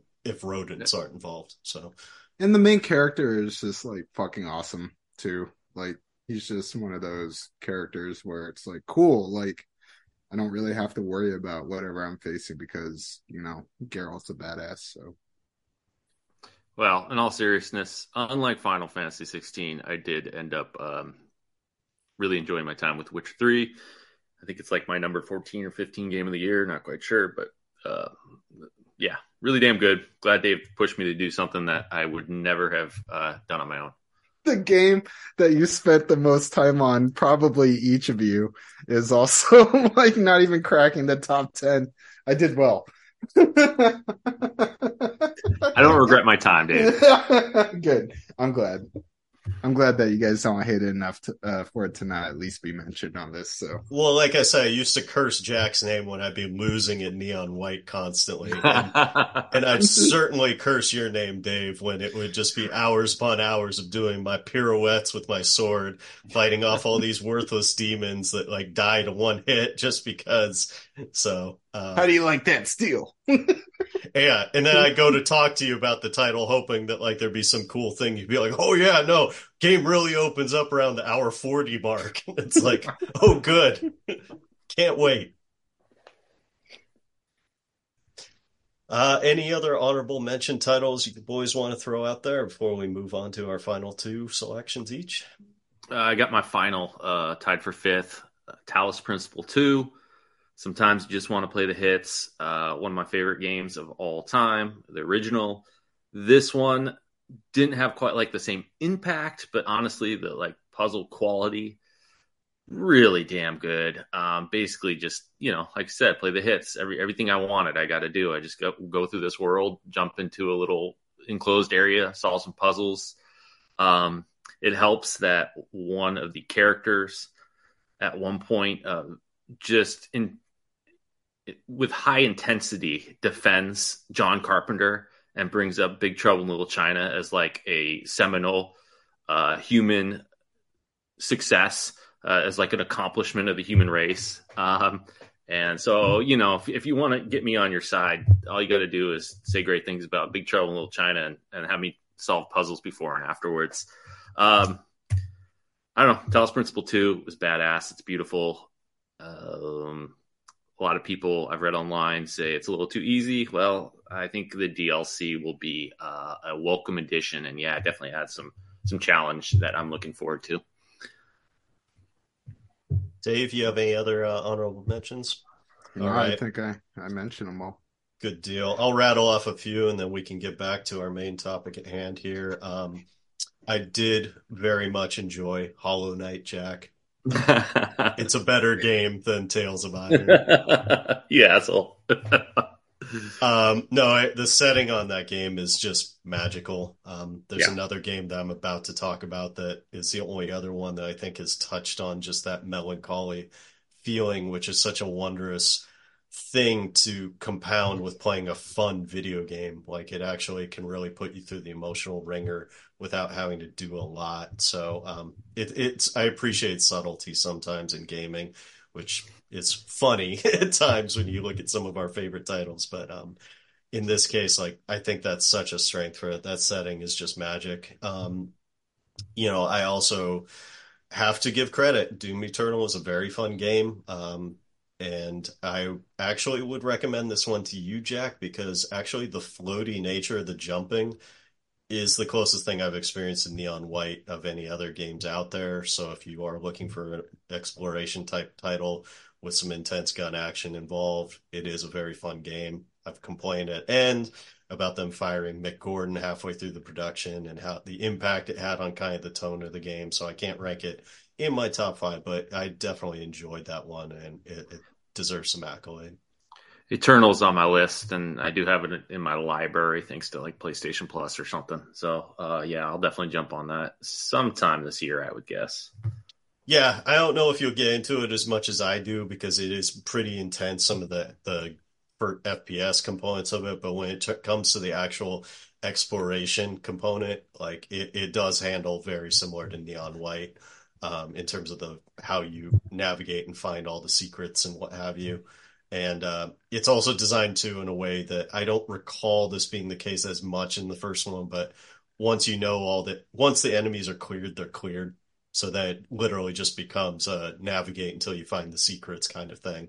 So hmm. It's almost like a puzzle, like or platforming game in that regard, where you don't have to worry about being shot by a billion things all at once while you're trying to find all these secrets scattered throughout the map. So,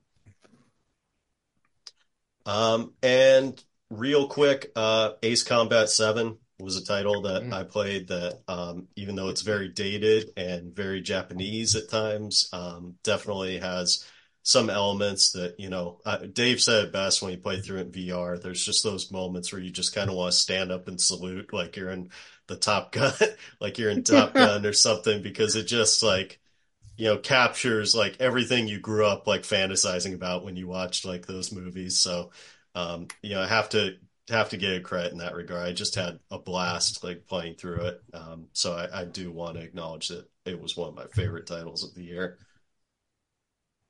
All right. Well, now we've got the honorable mentions out of the way, down to the top two. Dave, you want to start us off with your number two selection for twenty twenty-three? Where's everybody going? Bingo? Um, yes. Dude, uh, this game, I getting through the first section, and this is something that, you know, I was mindful about. I I was like, wow, this is kind of like how Seven starts. You know, there's very strong similarities. Like you're running through a town trying to get, you know, some sort of sense of like what the fuck's happening right now. And um, that line right there at the end after this church bell goes off and everyone stops like counting you and they all just kind of turn into zombies and go into the church. And Leon's just standing there and he goes, where's everyone going? Bingo. I knew I was going to love this game because here's the thing. Even though Resident Evil two is a horror game, I feel like this is an action adventure game within a horror themed, like kind of setting. I don't feel like there's anything too scary. Like, you know, I would say Village had way more horror effects to it. You know, the whole purpose was you need to slink around, you need to be quiet, you know, you need to watch out for stuff. Like Resident Evil four is just straight up, you got a knife, that thing's going to do seventy-five percent of the killing for you. You have a gun and you got Leon, probably one of the most cocky individuals I've ever like come across in a video game. And that's being a Geralt lover, you know, from Witcher three. And I was just amazed by the level design in this game, like the set pieces that they had. I love the fact that you go past this like arena and you're like, ooh, I wonder what's going to happen here. And you can hear like a huge monster somewhere and you know you're going to fight it, you know, but when is it going to fight? And it's only in, until you got to backtrack is when this kicks off. But the best part is you had an option to save a dog within this game. And if you save it, this thing comes and helps out in this fight. And, you know, it was just like one of those moments where I was like, ah, this is so awesome. And, you know, like Leon taking a shot at a bad guy for monologuing too long. You know, it's just so, I think, self-aware about where Resident Evil was as a game at that point. And for them to remake it, clean it up, and allow people to experience it in a more modern, like, emphasis as far as mechanics and graphics go. Like, I was I feel like truly lucky to have played this, because I don't think I would have played it if, you know, Jack wasn't like, hey, we should check this game out. He made it easy for me to play. So I definitely appreciate that. Uh, Resident Evil four Remake makes my number two slot, mostly because Leon's just such a badass. The game is so much fun to play. Um, I haven't gone back to it. I, I know I noticed that you mentioned that earlier, but to me, that didn't, that didn't like change how much fun I had playing through this game. You know, like for the most part, whenever I hopped on, I was like, that's a shame. I only got X amount of time really to enjoy this, because, you know, I got commitments the next day. So number two. Yeah, and for those of you keeping track at home, and Aggregator can back me up on this, but I believe Resident Evil four and Neon White are the uh, two titles thus far that have made all of our lists for top five games of the year. So highly, highly recommend you go out and play those if you haven't had a chance to yet. Um, so I will move on to my number two, since uh, we already covered Resident Evil four, each of us, because we all enjoyed it so much. Uh, my number two for twenty twenty-three is Armored Core six. Uh, Jack, I mentioned this before talking about Hollow Knight, but just something about that melancholy nature of the game where even though there's such a like darkness going on, like it, it just doesn't like it, it conveys it in a way where you just kind of feel it because of everything. Like everything's like muted, everything is like subtle, like it doesn't hammer home like, oh, it's the end of the world, or oh, this. It's you just kind of experience this kind of dull sensation that actually I feel like moves you almost more in a way. Um, And that, to me, was Armored Core six. Like, it's such an awesome title to me, going through and playing through the, the the first time and being really, really content with the experience. And honestly, I just, on a whim, fired up a second go-around just to see what would happen. And then getting through a few missions, and then all of a sudden, all these new options opening up and all this new aspects of the story becoming apparent and all these new components of, like, different opinions of characters emerging. Like it, it's a really cool experience, um and it takes, you know, a lot of undertaking for folks to go through it, and I'm really, really glad that they released it when they did, knowing that they had the strength of Elden Ring to kind of prop this one up a bit more, because it is an amazing title. Um it was an amazing year for games, so unfortunately it didn't make, you know, the official Game of the Year awards, but um, I think in most years this one would, just with the nature of the story, the tightness of the combat, that multiplayer for the brief session we all played together, even though it's a garbage-ass system for matchmaking, was some of the most fun when we got paired up, and especially when we were on the same team. Like, if yeah. that actually was streamlined, uh, this would be probably one of my favorite. This would be my favorite title of the year. I, I do know that they've introduced uh, like more advanced mac- matchmaking um, since since that time. Um, yeah, dude, Armored Core six. It just it feels like nothing else I've played. Uh, the combat is so damn fun, so damn satisfying. Um, it's so fast. It just rips. And um, yeah, I'm super stoked that FromSoft just keeps putting out bangers. It, you know, there's there's moments in games where it sends, it gives me goosebumps. You know, like there those there's some games, and this was one of those games, and it was that moment where you're taking on, I believe it's the Ice Worm. Is it that boss? And you have to set it up, and you're setting up Rusty to like take this huge shot, and he gets his window and he just drops this line where, you know, it's like they're talking about the countdown coming down, and he's like, I won't miss. And just like, you know, he like lands this perfect shot, and it's like he's a sniper from like one hundred miles away, and it's just like, I won't miss. And it, you know, that moment hit, and I was just like, whoa, like I get this like feel like goosebumps all over my skin. I was like, that's just one of those badass moments, you know, that comes out of fiction where you're just like, oh, this character is so dope. This is audio only, so like our listeners can't see that. But as soon as Dave like brought up, started to talk about that scene, me and Matt just instantly started shaking our heads vigorously with big dumb grins on her face.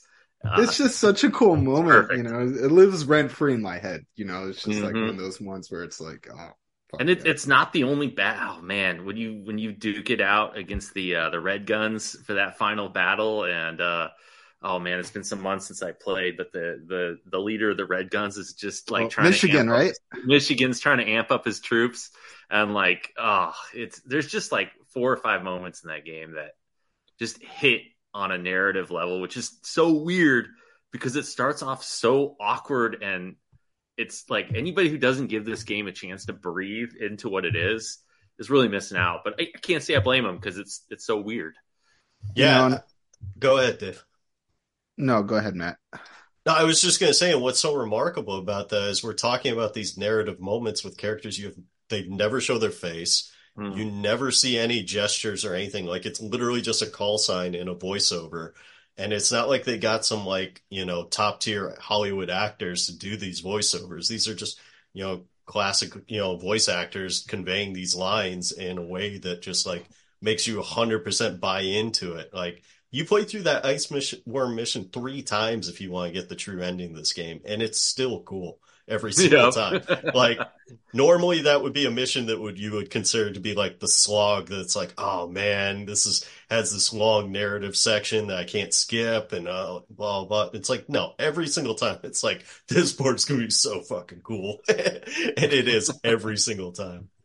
And, you know, this is spoiler territory, but I, I haven't gotten it, but I wanted to do the research on it because I felt like I'd spent my time playing the game and I was ready to move on. But um, the third ending, it, there's an option to where you release, like, the the coral, right? I believe that's what it is. And you find out that that's a bad thing. But the first time you play through that game and you Me. kind of, like, betray Aerie or Air. It's ambiguous. Yeah, you know, it's like that.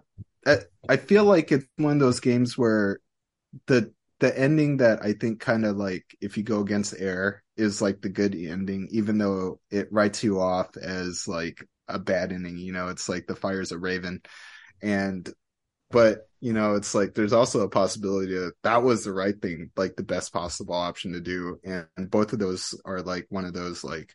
Which one's the lesser evil? So that that's just something I appreciated about what From Software did with it is that they always have this theme of like, shit's going to die. Shit's going to burn down. It's going to get reborn. Or, hey, you don't know if you're doing the right thing or the wrong thing until usually hindsight kicks in. So I don't know. Great game. Um, I'm glad Great that game. It's at two and it's at my number three for a reason. So.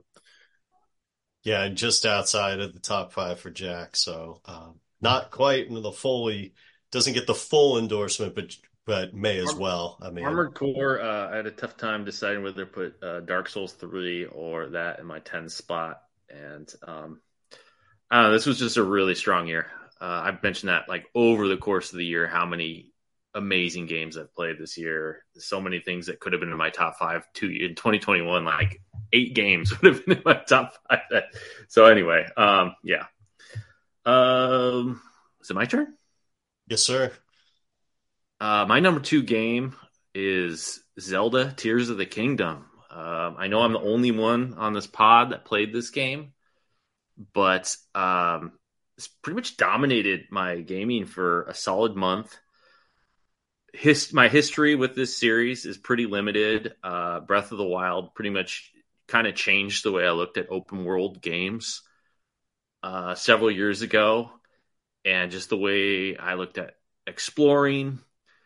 Well, I've heard a lot of like people pushing back on Tears of the Kingdom. And I think it's the reason why, um, you know, Baldur's Gate three was able to kind of edge it out at the Game Awards is because in a lot of ways, this is a carbon copy of the world of Breath of the Wild. And I get that. It even for me, it doesn't have that same feeling of wonder.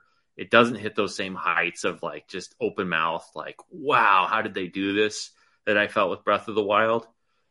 But objectively, this is a better game. And it starts with the abilities they give you, which basically transform the whole world into this giant puzzle sandbox. Everywhere you go, you're trying to like determine the most efficient, the most creative, the most interesting way to look off in the distance and say, like, how can I get to that?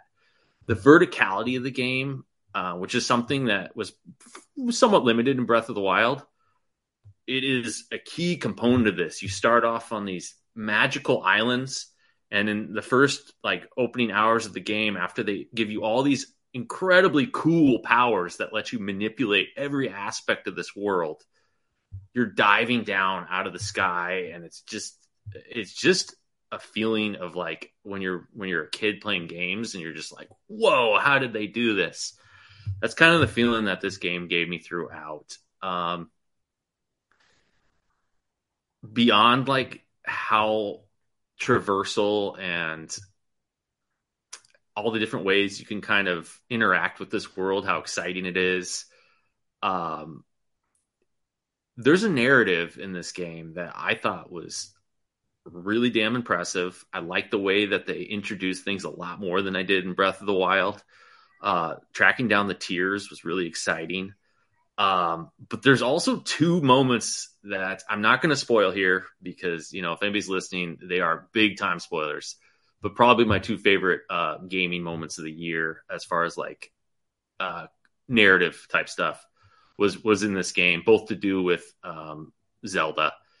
And um, man, I, I'll never forget the first time I got into one of those sky towers that like so closely resembles like the Far Cry towers you got to climb. But instead of like doing this boring climb up this Far Cry tower to like unlock the map around you, it blasts you up hundreds of yards into the air. And then instead of like, you know, just this map getting uncovered, you're you're looking around and you're just seeing this world around you. And however many dozens of times I did that throughout the game, it never got old. It, uh, I don't know. I just, I think this game is amazing. Um, and while it doesn't quite, you know, hit the heights or creative like originality that Breath of the Wild did, um, it is absolutely worthy of my number two game of the year. And I hope I, uh, you know, surprised you. I, I'm, I'm curious if you guys thought it was going to be my number one. But, uh... I, I personally thought it was going to be a number one, but I got a question, like how, as an outside observer, the physics that they introduced into this game seem so much more crazier than the physics that they had in the first game. Um, and you're saying like that you feel like it's not as big a deal as I think it might be as an outside observer who hasn't played the game. Did you feel like the new like physics stuff was implemented easily? Like it was something where, uh, if you wanted to put the time in to make this like giant mech that fucking like throws fireballs and or like some flying helicopter that shoots targeting missiles, like some of the videos I've seen, like that could have been something you would have done if you'd have been interested in it. Yeah, and absolutely. But um, I'm probably not the best person to speak on that because, I mean, you could jump onto YouTube and find out, you know, hundreds. Well, I'm asking your opinion. Like, was that something easy for you? You know, easy? And... No, and it wasn't something I was particularly interested in as far as like building complex mm. contraptions. Um, where my interest lied with those physics and the new abilities they give you is just how many different ways you can tackle problem solving. And the fact that the problem solving wasn't like going into a shrine like in Breath of the Wild. Uh, I mean, there are shrines in this world. But that the problem solving was actually just built into how do I explore this world, made the exploration just so much more exciting and interesting to me. Um, you know, anywhere, everywhere you go, it was, it was so many different possibilities. And um, I mean, the combat was really damn cool too. The way you could fuse um, items onto each other. Um, and I did make contraptions, Dave, but they weren't like complex. It was, it was very, Um, it was just how, how do I efficiently tackle this obstacle in my path? Yeah. I mean, I, I remember when we discussed your playthrough of this one a while back, and I still believe it, that some of those physics and gameplay elements are probably going to influence a lot of future games that come out, uh, based on how revolutionary they are. And, um, you know, it, it sounds like that. Based on what you're describing, I, I think I'm going to be right on that prediction, uh, even though it's, you know, I haven't played the title myself. Um, Jack, I believe you gave this one a ten out of ten. So that means you have another title that made ten out of ten, correct? That is your number one? Yeah, you know, um, when I finished Tears of the Kingdom, I had to ask myself, it was my, my game of the year, and it was a resounding no. Uh, I got one that is, um, well, I'll get into it. Well, we're on that horizon, but just checking. Make gotta keep the aggregator honest here, because uh, I know that you, you when you gave that ten, you were very, very clear that that may be your one ten for the season. Uh, well, this other game I never gave a rating, and I'll explain why in a little bit. Good Five deal. Nights at Freddy's. Didn't see that coming, did you? All right, boys. Well, here we are. Number one game for twenty twenty-three. Dave, you want to start us off? Get it out there. Put the year to like, rest. So the, the, this one is going to be odd. I've been struggling with this so hard, and Jack pretty much, I felt like, kind of gave me the blessing to do this. But I, I have two games at my number one. I have Grounded, and I have Baldur's Gate three. And I feel like I have a genuine reason for why both of these games are my number one. One, Grounded as a multiplayer experience was probably some of the most fun I've ever had in a very long time. Um, I think with the fourth friend, it would have just been all that much more better. And one of the reasons I think that allowed this to be high up for me was that this game has a mechanic where it's a shared save file. So Ryan could go in at any time without my permission. I can jump in. Jack can jump in. And this is not something that I've been through in a long time, not since like probably twenty seventeen, twenty eighteen, when I was playing Battlefield a lot, was I would get on and then one of my friends would be in the game, you know, or I'd be playing the game solo. And then maybe five or ten minutes after booting this up, someone would pop on. And it was one of those situations, and Jack kind of made fun of, you know, my propensity for grinding. But, you know, for me, being in there alone allowed me to, like, figure out some stuff that, you know, I may not have had the time to do, because once all three of us got together, it usually stopped becoming, like, building resource gathering, and it started becoming exploring stuff. Jack's so focused on that that, you know, it ends up becoming, like, one of the things that we do, which is fine because it keeps the pace going, um, which is another reason why I love this game, is like Ryan was very good at designing stuff, you know, kind of setting stuff up. I was more than happy to give us like bountifuls of resources so it could be easy to be done. And like I said, it gave me time to explore stuff. It gave me time to figure out how to be better at the game.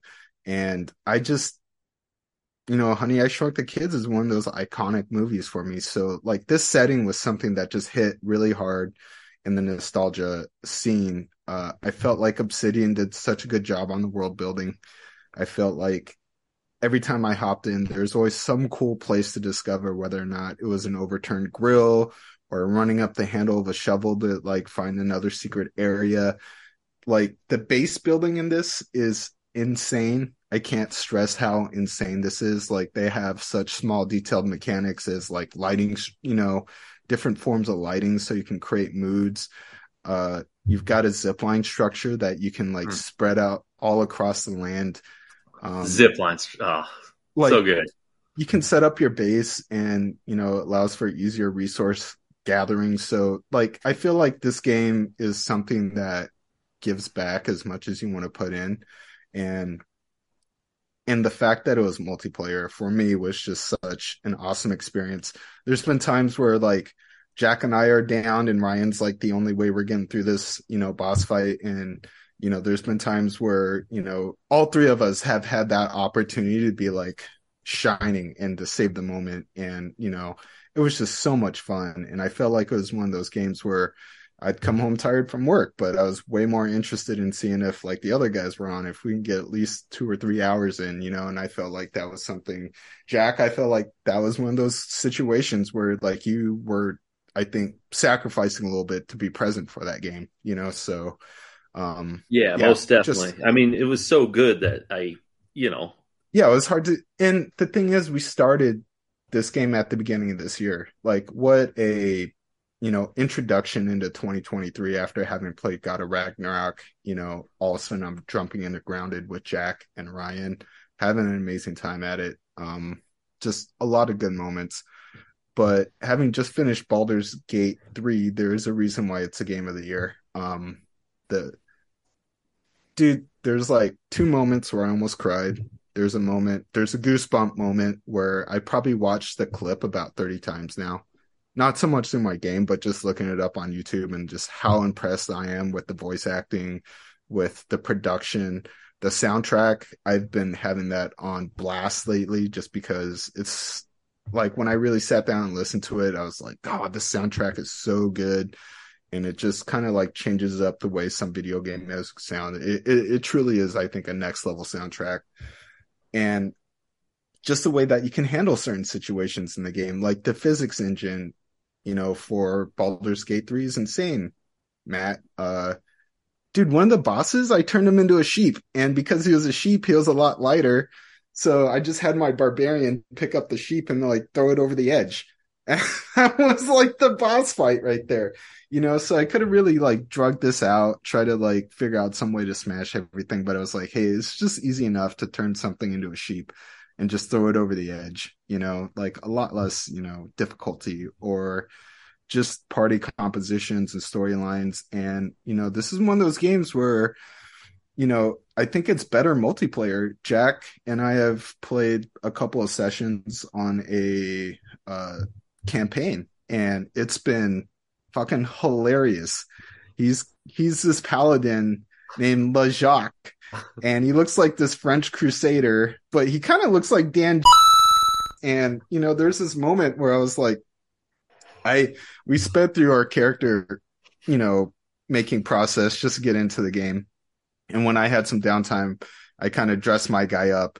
And then I asked Jack, I was like, hey, when you're out of the game, do you want me to kind of make Le Jacques like a little bit kind of like tuned up? And he's like, Dan Le Jacques is good looking enough.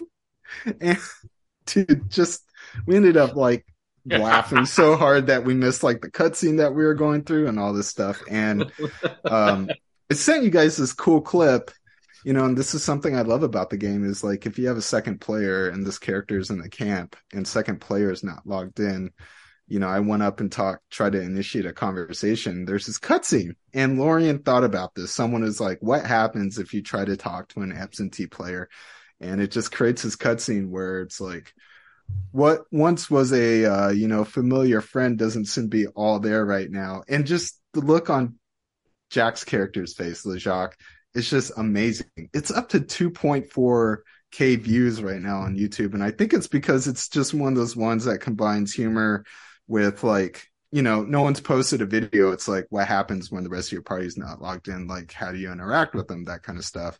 And there's so many of these videos where it's just like what, how something can be so drastically different just based on what class you're playing. So, um, but both of these games encapsulate something. One, the ability to play with your friends and have a really good time in this huge world that allows you to uh, flex your imagination and your intelligence, you know, and that's something I think that, you, You know, one of my favorite things about gaming is playing with other people that you enjoy gaming with and then having the freedom to, like, try different stuff within this game. Like, for example, in Baldur's Gate three, you can pick up these candles and you're like, kind of like Witcher, you know, where it's like, it's just candles, whatever, you're going to sell them.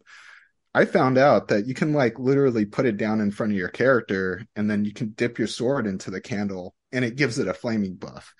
You know, it's and it's just like those kind of small things that makes this game like extremely uh, replayable. And it's, you know, a game I'm going to get a platinum on because I'm going to go for it. And, you know, it's and just... there's thousands of those interactions. I mean, that's just like one. Yeah. One of so many possibilities. So I know it's kind of weird. Um, wasn't sure if I should do it, but, you know, I was like, hey, I felt a lot better being like, I feel like both of these games deserve my number one spot for this year because they're just so big. And the fact that they bookended this year for me was amazing because I felt like I played more better games and I played poor ones. I had that kind of stretch of Diablo four and Final Fantasy sixteen. But outside of that, like this whole year has just been exciting. It's been really fulfilling. Um, I'm really glad, glad to be a gamer this year, to be honest, you know? So. Yeah. Well, I'll, I'll save my thoughts on Baldur's Gate, and I played quite a bit of that game, but I'm... Um, you need to play more, bro. Us... tonight. We're going to play some tonight. I'm expecting us to do a full pod on this one, and it'll probably be four hours long of, you know, Typically it's Dave falling asleep midway through the pod, but it's definitely going to be me and Matt this time around. uh, but I'll share I'll share my thoughts uh, my thoughts then. Yeah, I'll be the one falling asleep, Jack, because I'll be the only one who hasn't played through it. So it'll be the I'll two buy, of you chattering you, about how great it is, and I'll just be like, uh-huh. uh-huh. Yeah, I'm yeah. showing up with a, you're going to find a copy of Baldur's Gate three in your bag, bro. Just like even Monster Hunter. You already I'm... robbed me of one hundred twenty hours of The Witcher. I don't... Dave, I'll... Dave, you should call Baldur's Gate three as your game to play for twenty twenty-four. He's already oh, got yeah, Monster because... Hunter pegged for that one. So. No, that's twenty twenty-five, well, that's bro. That's oh. twenty twenty-five. Oh, no. So I'm going to play like four games in twenty twenty-five between that and Grand Theft Auto six. Like... Our top, our year-end top ten list is going to be a shuffle of the same like yeah. two or three games.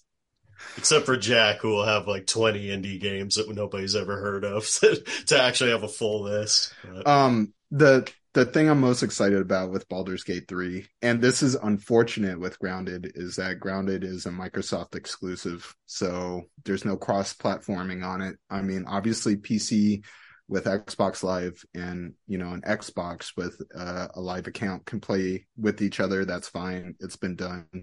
It works great. Baldur's Gate three, though, is uh, it's been said by Lorian that they're going to make it cross-platform, and then that that's going to give me an opportunity, I think, to play with a lot of other people. And I feel like this is one of those games where it's like you just run through so many different iterations of it. So good stuff. Well, Dave, I'm glad uh, you are on a high note with your two selections for number one there, because I'm about to knock you down a peg with my selection for number oh, one. Baldur's Gate nine nine. nine nine. All right. Thanks, Dave. All right. Um, so my number one title, um, you know, there's a bit of recency bias here, and I'm going to tell you right now that this title I'm going to give an eight point five, Jack, and it's still going to be my number one game. And that is Cyberpunk twenty seventy-seven. I'm taking off a, half a point because or it still crashes Ooh, every now and then. Infidel. And I also take off a full point because it took three years to actually get the full game completed to what it is. But actually playing the game that it is now, it delivers on so many fronts of what I was hoping for for that eight plus years of the build-up.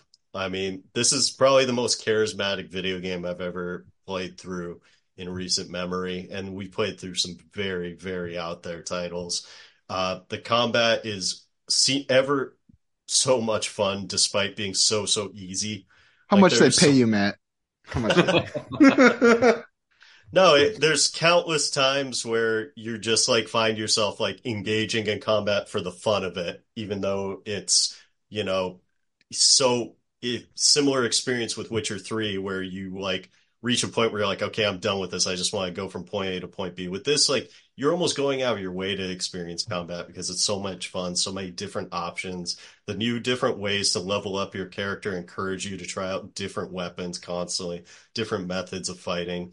And you know what? The plot actually, when it's executed the way it was meant to be delivered, is so, so much better. Like, I can't emphasize, like, how bad this one was when Dave and I first played through it. And when I listened through our old pod together, like, it really showed, like, how much, like, hope we had for this one and how much we could tell that there was just enough to keep us going, even though it was a broken game. But playing through it now with the city actually populated, seeing how the map is designed to where basically every single landmark you see throughout the game, you end up experiencing. Every major character you that is mentioned in passing, you end up crossing paths with at some point. The the Johnny Silverhand character, who is janky as all hell in the edition that Dave and I played through, seeing him now, like, it's more conveyed that he is supposed to be kind of this jerk off where, like, half the time you you can tell he's lying to you. Half the time you can tell it's like him just kind of like making stuff up to sound like a tough guy. Like, there's so much of that narrative moment that just like sinks in. I, I mean, like I said, it's an eight point five, but the way I look at it is like when I played Shadowrun, the Super Nintendo, that was an eight point five title as well. It wasn't perfect by any means. It definitely was ugly at times. It definitely didn't have all its charm, but the amount of immersion into a niche kind of um, category of gaming that it provided me was just provides so much outside of that. And that's with this too. It's the fact that this game came out four years ago now, and the fact that I was still interested in seeing people's updates on it. The fact that I'm playing through it now when you can actually save without fear of the game crashing on you, and actually approach the role-playing decisions and saying, like, what are the ramifications? I know it gets a lot of crap, especially from gamers such as Dave, who felt like it didn't offer enough difference depending on the decisions you make. But to me, it's because it's representing, like, playing an actual role-playing game with your friends, where it's more the storytelling element that you're creating on the fly. Like, how would my character approach this situation? And it is kind of refreshing knowing that you can do that without breaking the entire game, if you decide to play yourself as like an absolute sociopath who murders everyone in sight, or if you want to go a pacifist route. It gives you both options, and it doesn't force you to do it. It's more about you creating the world as you're experiencing it. Um, the Phantom Liberty definitely is the part that swayed me. Like I said, it's a D L C that just is like top notch and, and actually introduces like the game the way it was intended to be from the outset. Um, it's just so beautiful it, for being such a scuzzy environment. There's so much story put into it. I think, too, honestly, understanding now, too, that the world building is done almost through the lens of... It is being done, clearly, through the lens of people in our era who see so many unfortunate things on the horizon in a dystopic future, and kind of seeing this game is representative of, like, this is how it could look if everything goes wrong. So I, I just have to say, like, there's very few titles I've played that, like, I constantly want to check in on, like, how the community has responded to it, want to check in on future materials, I'm interested in a sequel, and that one's this. So that's why it's my game of the year. Just going to say, I have no interest in this game. I tried playing it. It didn't do it for me. But a few weeks ago, I defended this one almost a little too passionately when you guys were shitting all over it. And this is why, like, people, a lot of people out there think this is one of the best games of all time. Um, Matt, I don't know if you put it that high, but it's your game of the year. And this is a game that you had to come around on because of how angry you were about your initial experience. So um, I just want to, yeah, go back and say that I felt kind of like, I was like, damn, man, maybe I maybe I got a little too excited the other the other day when I was defending Cyberpunk. But I I don't know. I think it says something that you you basically pulled a, a one eighty, if not on your initial feelings for your experience on the completed on the completed project that uh, that the studio has has undertaken. Yeah, he did a one eighty with a knife in his hand, and then, you know, it just like turned and stuck in my back. No, I'm I'm actually glad that, like, this is a game that, you know, has been brought up from the ashes. Um, you probably haven't seen the anime, have you? No. Um, so I know that, like, heavily influenced, like, a lot of the remake part, which I think is pretty cool. My first playthrough was pretty fucking O P. And from what I understand now, if I attempted anything like that, uh, there would be some fail-safes, like, built into the game, which I think would probably add a, you know, a lot more levels of depth to it, in the sense that, like, okay, I actually got to do combat instead of, like, standing across the street under a lampshade and, like, hacking a camera. And then from that camera, I just pretty much destroy the entire mission. Um, but, yeah, uh, I imagine... it a lot cleaned up, running on software that can handle it, or some firmware that can handle it.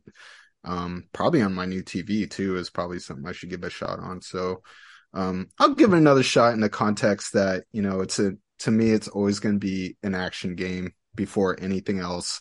And I just want to say what Baldur's Gate is delivering is what I, not to that same level. I'm not saying I'm expecting Baldur's Gate in Cyberpunk, but that same level of, like, hey, I talked to this person after doing this, or I talked to this person before doing this. So that kind of changed a lot of stuff up. And I think that's what I was expecting out of it.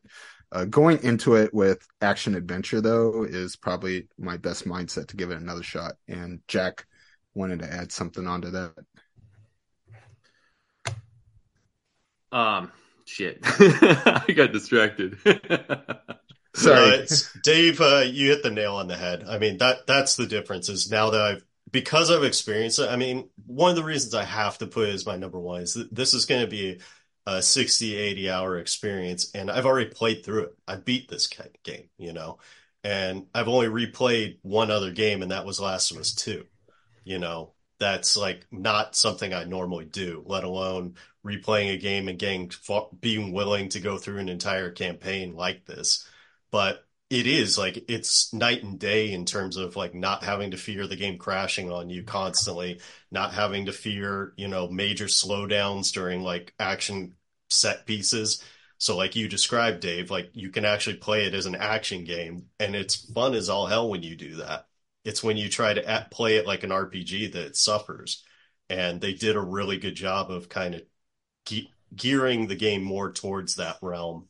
And also, again, like be- the R P G element, like because it's kind of removed, now you don't view those decisions as like complex as like in a Baldur's Gate where it's going to splinter off into so many different ways. It more so just views it as like, how would you morally handle this situation? There's no repercussions, but you still have to think about it. And there's very few games that actually pause the game and want to like check in with like, how did people approach this situation? Did they murder the guy in cold blood because he did this? Or did they try to talk it through and get them arrested? Or did they do this? Like, you know, there aren't too many games that make me do that. And the ones that I do really enjoy, you know, a lot of saves coming back in the old Fallout two days and games like that. So, and it brings me back to that. So heavy doses of nostalgia and definitely recency bias. But like I said, it, the completed project is something else. And I mean, at the very least, maybe you guys might want to check out the D L C when it goes on sale at some point, because that way you'll just get a short and condensed version of it and get to see what it's like in its intended form versus the garbage that Dave and I slogged through. Because uh, be one final point, and we'll move on to Jack's number one selection. But Dave, I think you said best in our recording about Cyberpunk was that it felt like you were playing through a beta of what the game should be. And um, that I one hundred percent agree with. And that's where I understand your anguish, because so many of these things that guide to the state that it is, is because idiots like us, you know, purchase the game at launch and play through it when it was broken. And uh, that shouldn't have been the case. Your beta comment actually jogged my memory. Uh, I, I was listening to a different uh, video game podcast, and they actually had like some insider connections with some of the people who worked on that game. And I, I'm I'm sorry, I can't remember what pod this was, but they basically said like the people they spoke to were just kind of de- devastated by the fact that they're being forced to push out this game too soon, because they knew what it was going to do to the reputation of the game. They knew it wasn't ready, especially on the base P S four system. And because of the almighty dollar, um, this game really got, you know, kind of absolutely punished upon release. It did. And it didn't help that their marketing department didn't do a good enough job of curtailing some of the rumors that were flying about, you know, heavy R P G elements and multiplayer, like David mentioned, and all this stuff that was circulating out there. They just kind of seemed to just kind of present like, nope, this game has everything, like you're going to love it. And then it came out. And one of the big themes, if you go back and listen to that recording between Dave and I, was um, kind of discussing like this game actually could have worked on P S four and systems of that nature had they just cut out a lot of the open world stuff, because it wasn't ready. It crippled the game because it was too massive. And really at its heart, this was an action adventure title, not an R P G. So if you cut all that out and just had it be basically an F P S game, it probably could have been pretty good and successful at launch. And guys like Dave and I probably would have been just fine and content being like, you know what? It was pretty slick. Like it has some bugs, but whatever. It's the fact that it was brought out and they said, nope, it's going to be the same game as you get on P S five and P C and all this. And then it was absolute crap.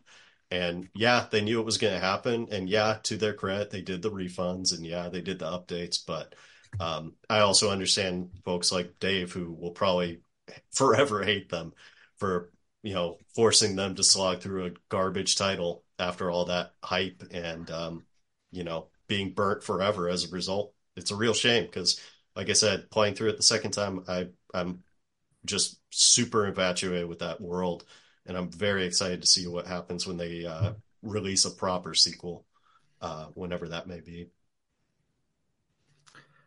Is it my turn? Do I get to talk about my favorite game of the year?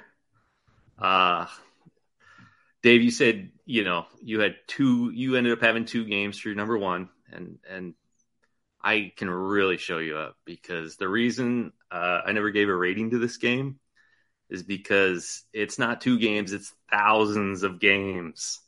My game of the year is Dreams. Dreams dominated this year for me. You know, I mentioned um, I mentioned Tears of the Kingdom kind of approaching.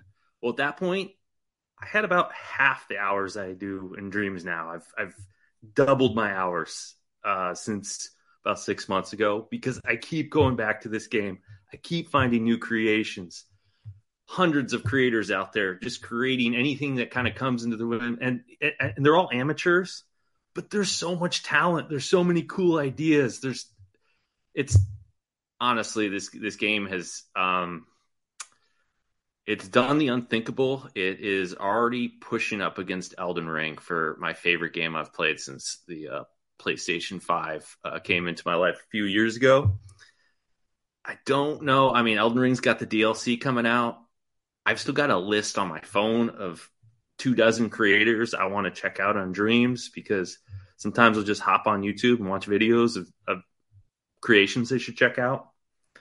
Um, there's a sense of excitement to this game that is unrivaled. I mean, I was playing Super Mario Wonder earlier this year, and it's really damn good. But over and over again, as I was playing that game, I was just thinking like, eh, Dreams is a, it's crazier. It's weirder. It's more uh, exciting to jump into, because you never know what you're going to get. And it's so easy to jump in and out of games. I mean, if you don't find something, you can, you can jump into a dozen creations and not find a game that hooks you, but you're still having fun, because every time you jump in, there's like this sense of anticipation for what you're going to find, because some of these games, they suck. Most of these games, they're, they're really bad by video game standards. But it also makes it really cool that it's just some dude like me or you who spent the time to learn the tools of this system. There's no way they're going to get paid for it, and they've just released their work out into the world. And um, I don't know, it, it it just makes for a really exciting experience. It helps that um, there's probably fifty games that I've played on this that I can think of right now as really cool, unique, and fun experiences I had this year. Um, there's so much talent. Um, there's also a sense of community in Dreams that kind of hits in a few different ways. Um, I fell in love with this game called Divide, which is a one button minimalist arcade action game. And I just wrote like a simple little review about it saying, oh, this is a great game. If you love minimalist games, check this out. And the guy who made it hit me back directly and was like, hey, I'm super excited that three years after I put this out, you're checking it out. And I was like climbing like the top ten leaderboards and stuff. He's like, I'm I'm just going to put out the rest of my stuff here. Here's check it out. This is this is the updates to the game. There's some new game modes. And to have that, like, I don't know, collaboration.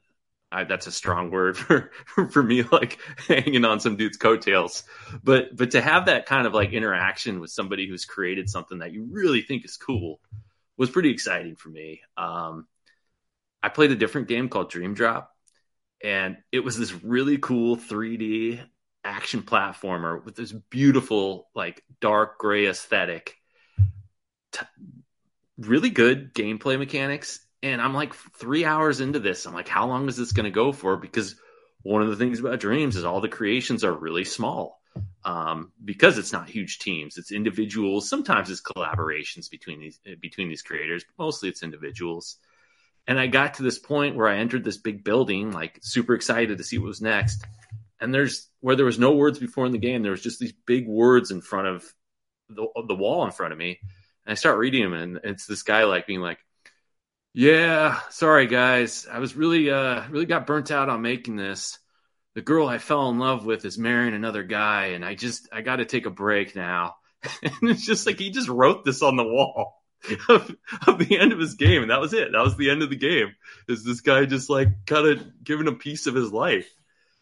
I don't know. Um, I I could rave about this game for hours. I, I had you guys over and I showed you like some of my favorite like zany creations, but that really didn't do it justice for just when you hop on this game and you just start plowing through creations, and and every now and then you find something that really just is like, whoa, this is special. And that happened over and over again over the last year.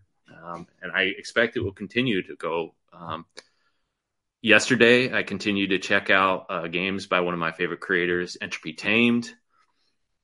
Um, just these minimalist puzzles, or I'm sorry, minimalist arcade games. Uh, Lock is a game that doesn't have any right to be. It, sh- it should be a game in itself, and is was the first great puzzle game I played this year. And I give it credit because um, I get why people overlook this game. I did it twice. First, when I jumped in a couple years ago and I played Art's Dream, which is like the flagship title for this game. And I liked that, but I tried checking out some other titles and nothing clicked. So I was just like, oh. So I go in again, uh, mostly to check out this game Lock. And once again, I'm, I'm searching titles and I can't find anything. I'm like, I guess it's just not for me. And then stuff started clicking. Um, you know, you, Matt, you made fun of me earlier this year for rolling around in, in, a, in a game called Ball Adventures as a marble. Uh, but I fucking love that game. It's awesome. It's fantastic three D platforming. The level design is so damn good. This dude, Razor Fist. Um, the zany creations of this guy, Kinardo. I showed you uh, Walking Simulator, a game that just spoofs the whole Walking Simulator genre. I showed you the first half of that game. I didn't show you the twist where after you finally find yourself in the bomb shelter, a bomb blows off, destroys the world. And the second half of the game is you walking through an apocalypse wasteland of, of the, of the world you just went through. I mean, I could just go on and on. I got, there's just so many creators doing so many cool stuff on this. And um, like I said, I don't know what's going to end up like my best games of this generation, but it might be this weird ass P S four title that came out several years ago. And um, I just think this game has so much potential. And you know what? The creators are kind of ending their support for it. I don't care. I'm going to keep checking out stuff that, that these people are putting out because there's thousands more creations I haven't touched upon. Jack, Jack's going further and further into the indie hole. Now he's like in proto indie game territory. was... Like the... The the ancient matter that indie games are made out of, Jack's swimming in. Next year, I'm going to buy him some Duplos. Not even Legos. Something way, way easier to deal with. I was going to say, you're like that hipster kid who's like only into independent films, but has seen too many independent films. So now it can only be things shot on V H S with like minimum, like, you know, maximum three actors and no soundstage. And hey. My number two game of the year sold ten million copies in the first few weeks. So I love me a good triple A title here and there. But there's a magic to Dreams that cannot be captured by any triple A developer. There's just an excitement that somebody sitting at home who isn't for the passion uh, provides that that you just can't get in, you know, the triple A sector. I, I agree. I mean, that's why I'm actually interested in like something like a Steam Deck, just because uh, I feel like you get a lot of that on like the P Cs um, of just smaller, like independent developers who are just kind of putting it out there and hoping for the best, and and some of them having a lot to offer, um, especially now. Game like this just reiterates something I felt like I stressed why my number one games were my number one, is that because imagination is like allowed to like be flexed as hard as possible. And then this is Dreams is one of those games where it's like the whole basis of it is someone's willingness to try to figure out a pretty basic gaming mechanic and how they can make some entertaining and fulfilling with it. And I'm super glad Jack's found it and has that much invested into it. I think that's something that like I probably, you know, you guys know me. I want, I want the flash. I want the glitz. That's why like Baldur's Gate three is like super exciting for me, because it's like, oh, jam packed full of stuff. But yet, you know, um, just the fact that like Jack you know, like, I don't appreciate it, but Jack sees something in it that, like, is awesome. Like, there was a game that I was over at Jack's, and we were, it was at the tail end of the night, we're pretty drunk, and um, we were watching Doctor Disrespect and Tim the Tap Man play a game called Only Up, which is not around right now, but it, it, it was just such a hilarious interaction.